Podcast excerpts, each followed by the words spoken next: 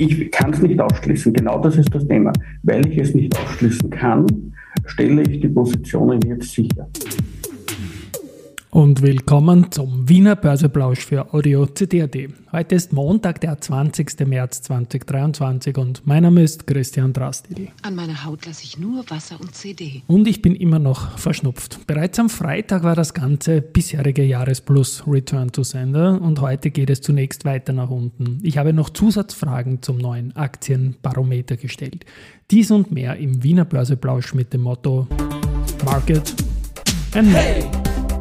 Here's Market and Me, podcasting for equity. Hey, den Zeitgeist, ja, ein Modethema, Modethema, Modethema. Hey. Ja, die Börse als Modethema und die Märzfolgen des Wiener Börseplausch sind präsentiert von Wienerberger und dem Börsentag.at. Einleitend gespielt habe ich den Gregor Rosinger. Auf dieses Sample hat er sich in der Vorwoche bezogen, als er gemeint hat, man sollte sicherheitshalber, weil man einfach nicht einschätzen kann, wie die Lage ist, die Bankpositionen glattstellen. Und in der Short-Sicht, muss man sagen, hat er recht gehabt damit.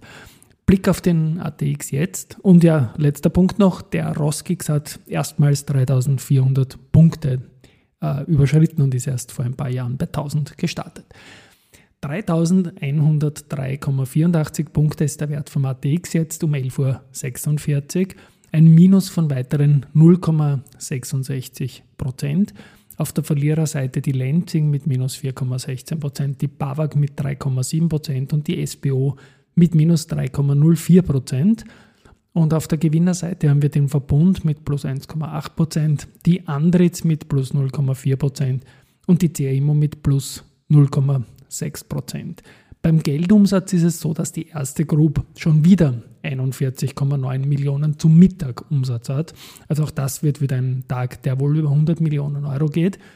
Dann die BAWAG mit achtzehn Komma acht Millionen und die O M V mit achtzehn Komma zwei Millionen Euro. Am Freitag war es noch so, dass sich Rekorde ergeben haben. Und zwar hat die erste Group am Verfallstag hundertsiebenundvierzig Millionen Euro Tagesumsatz gehabt. Das war der höchste Einzelumsatz eines A T X-Titels im Jahr zweitausenddreiundzwanzig.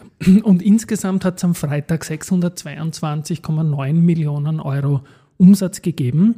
Das ist eine spannende Zahl, weil sie nicht nur die mit Abstand größte Zahl zweitausenddreiundzwanzig war für einen Tag, sondern exakt die gleiche Zahl wie zum Septemberverfall. Auch da hat sechshundertzweiundzwanzig Komma neun Millionen Euro Handelsvolumen in Österreich Aktien gegeben. Also ein wahnsinniger irrer Zufall, sechshundertzweiundzwanzig Komma neun nochmal zu bestätigen.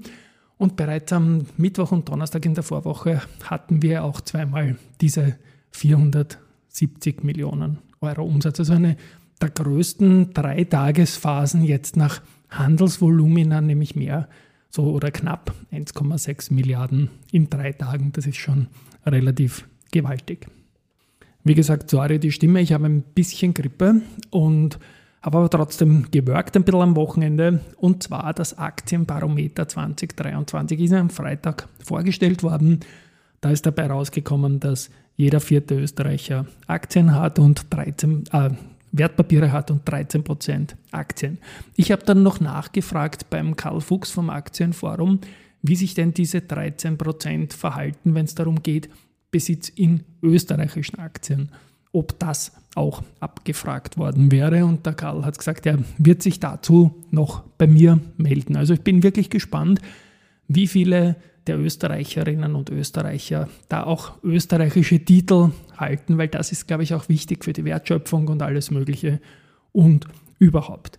Gelesen in den oberösterreichischen Nachrichten hat man, dass Österreich, Oberösterreich das stärkste Bundesland ist und das wundert mich nicht. Die haben dort einen wirklich guten Local Bias über die Banken, die es dort gibt in Linz und auch letztendlich in den ganzen vielen Zweigstellen übers Bundesland ähm, verteilt gibt es dort noch so etwas wie eine Aktienkultur, die es nie in dieser Stärke in einem anderen Bundesland gegeben hat. Also ganz, ganz großen Respekt und da spielen natürlich auch viele börsennotierte Unternehmen aller zuvorderst. Die Voestalpine als größter Arbeitgeber in der Region natürlich auch eine wesentliche Rolle.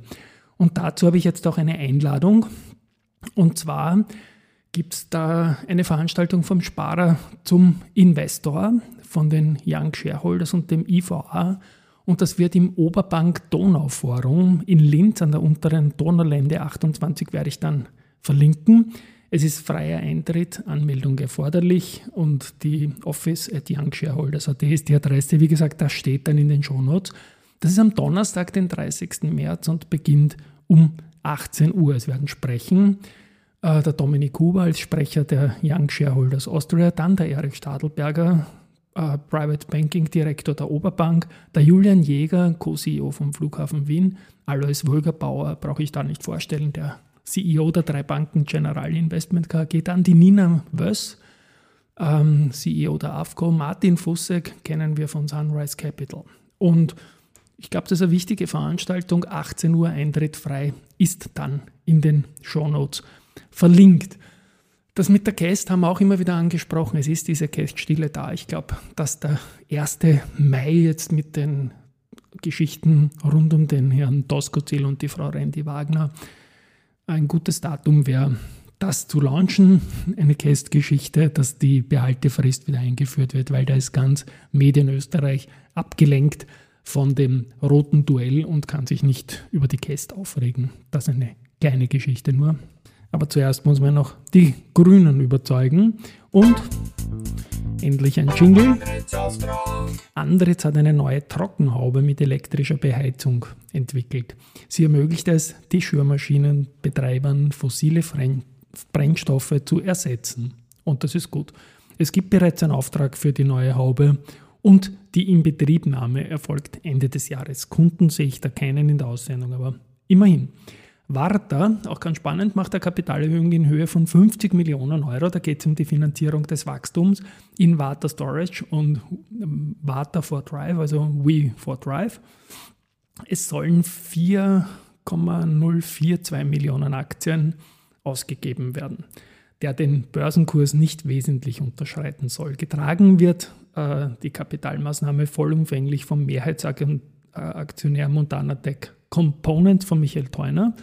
Und damit will man angesichts der grundlegend veränderten Rahmenbedingungen das Unternehmen zurück auf Erfolgskurs bringen. Gut, Kontron gibt das wöchentliche Update zum Aktienrückkaufprogramm.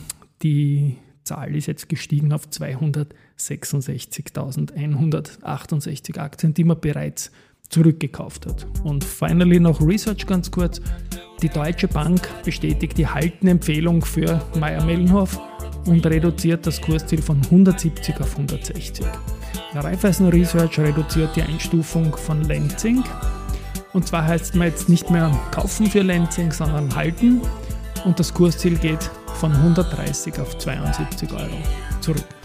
Die Geschichte mit Credit Suisse und U B S, glaube ich, ist bekannt. Ich werde weiterhin nichts Internationales ähm, in den Wiener Börse Plausch einbauen. Zum einen schwächelt meine Stimme heute sowieso und zum anderen, ja, sonst wären wir nicht bei unter zehn Minuten täglich, sondern bei dreißig Minuten täglich. Und es soll ja kompakt bleiben und ihr hört sicherlich auch noch andere Podcasts. Tschüss und Baba und mir gute Besserung.